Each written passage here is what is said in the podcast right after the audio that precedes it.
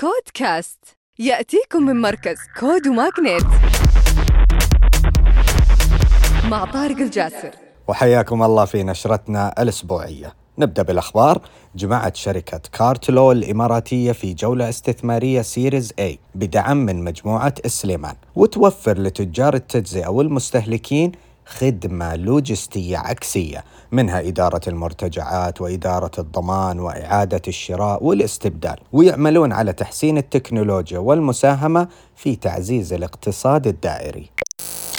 حصلت دار الألعاب الأردنية للألعاب المحمولة ألعاب طماطم على مبلغ بقيمة 5 مليون دولار من شركة الاستثمار الصينية.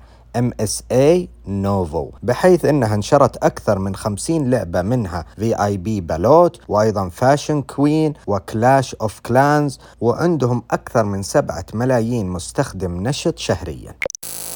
أما منصة خزن لي المصرية جمعوا مليونين ونصف دولار في جولة تمويلية Seed بقيادة شروق Partners وأرزان Ventures Capital ويقدمون خدمات منها تخزين والتجهيز والتوصيل والتحصيل ويعملون على تطوير منتجاتهم وخدماتهم ويسعون للتوسع داخل مصر وفي الأسواق الخارجية.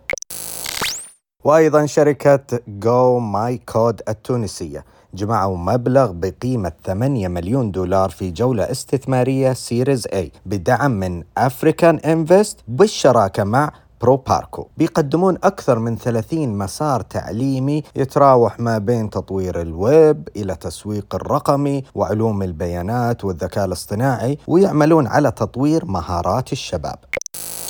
وأخيرا سمارت كراود للتمويل العقاري في دبي جمعوا ثلاثة مليون دولار في جولة تمويلية معبرية أو البريدج بمشاركة شركة مضاء للاستثمار وتوفو للمستثمرين وعندهم إمكانية الوصول إلى فرص الاستثمار العقاري من خلال منصتهم على الإنترنت ويخططون في توسيع عملياتهم وتعديل منتجاتهم والتوسع في أسواق جديدة منها السعودية وباكستان. ختاما تذكروا أن الابتكار هو أصل الريادة. كود كاست